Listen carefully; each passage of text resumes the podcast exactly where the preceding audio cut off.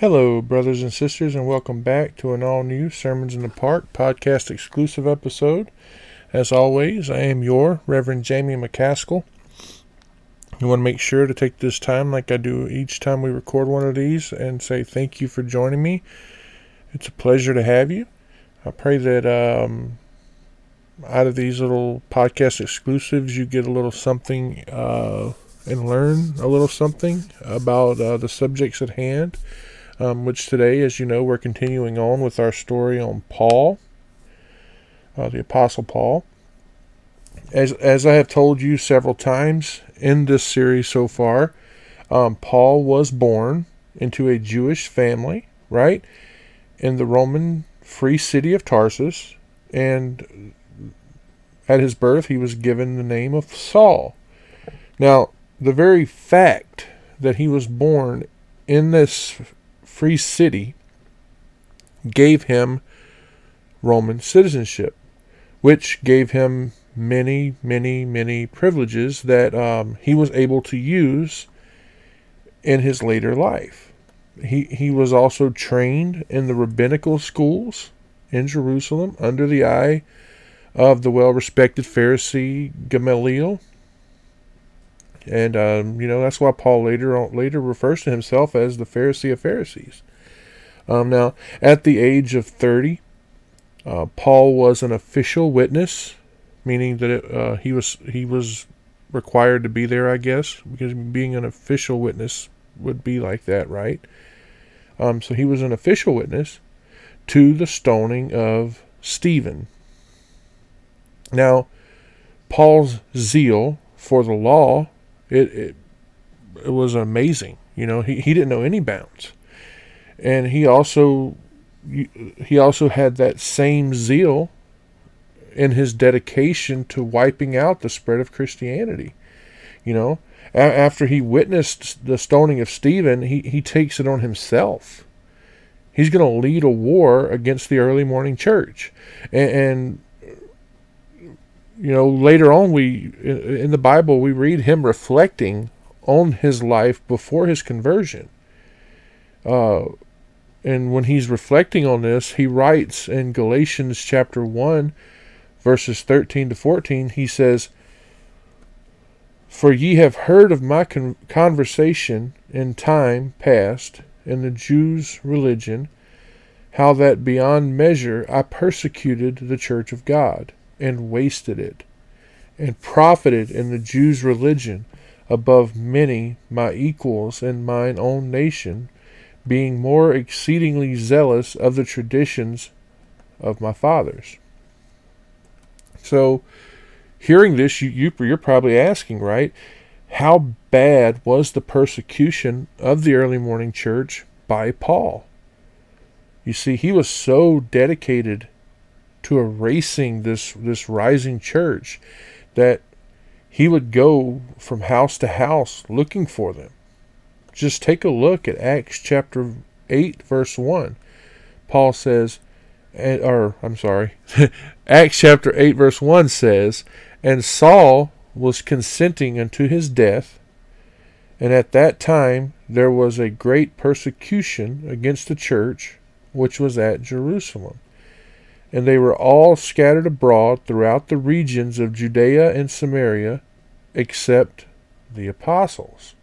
Then, just a couple verses later, in verse 3, we see, And for Saul, he made havoc of the church, entering into every house, and hailing men and women, committed them to prison.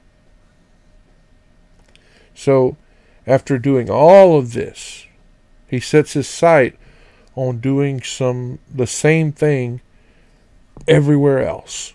He sets his eyes at this time on the synagogue in Damascus, and, and he's seeking to remove any Christian influence there. He goes to the temple, right? He gets written permission to rid the synagogues of any believers in what the Bible says in the way, right? He intends to arrest anyone, anyone, you know, uh, who believes in Jesus, right? And and he, he intends to bring them back to Jerusalem so that they can be punished. Now, as you know, it was on on this trip, right? On the trip to Damascus that Paul's life is changed. He he sees this bright light shine down from heaven. He hears the voice of Jesus asking him, you know, Saul, Saul, why do you persecute me? Which, if you want to, you can go read that. That's in Acts chapter 9, verse 4. And then, of course, God strikes him blind, doesn't he? And his traveling companions, they have to guide him into the city. And it is, uh, the, is these events here that lead Paul to repentance. And he receives a, the gift, right? The gift of the Holy Ghost. And, well, God also heals him of his blindness as well. You know, I don't have to mention that. I'm sure you already know that. But, you know, uh, and Paul, does he lose his zeal? No. It just turns, right? It turns into a hyperactive quest to spread the gospel worldwide. His ministry goes on to last, you know, 35 years until he dies at the age of 66 when you think about it, even at today's standards, Paul's accomplishments are astounding. Think about the transportation that they had back then.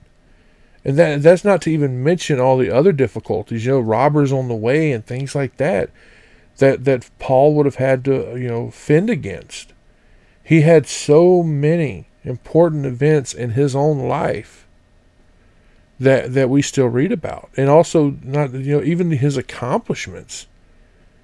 We read that he witnesses the, the stoning of Stephen, and and like I told you last week, Jesus, after his, the risen Jesus, personally teaches Paul for three years while he stays in Arabia. During Paul's ministry, we read of him resurrecting at least one person. He's also resurrected himself after he gets stoned to death. You know, we, we read of him carrying out at least five evangelistic journeys. He visits more than, than 50 cities. And then the one that gets me, Paul was able to preach the gospel to Caesar himself, Caesar and his whole family. Paul, we'll be discussing this uh, in the next uh, uh, um, um, um, podcast exclusive, but he writes over 14 epistles, which is more than any other author in, in the Bible. Paul trains evangelists and preachers, people like John, Mark, Timothy. He also spends more than five years in prisons. His uh, sadly, I'm sure he would have done a lot more, but his life is cut short at the age of 68 when the Romans execute him. In my opinion, and and you'll hear me say this a lot, you know, especially when you got like the book of Romans, which is just beautiful. It's a work of art. Paul is one of the most influential Christians that we read about in the New Testament. The only one that does more, you know, the only one that's more influential, of course, is Jesus. Paul is, you know, he, he in the in the New Testament is one of the most influential Christians. I'm telling you, if you haven't, sit down and just read and, and study the book of Romans. It is it is the most beautiful work of, of art as far as God's grace. And you and you'll hear me say that a lot. so um, I want to thank you for joining me here. I know this one is extremely short, um, but I wanted to make sure I got it done for you and got it out. Um, so thank you all for joining me here. I pray that the Lord continues to bless you and keep you, and I hope you all return um, for the next one. So God bless you, and I love each and every one of you.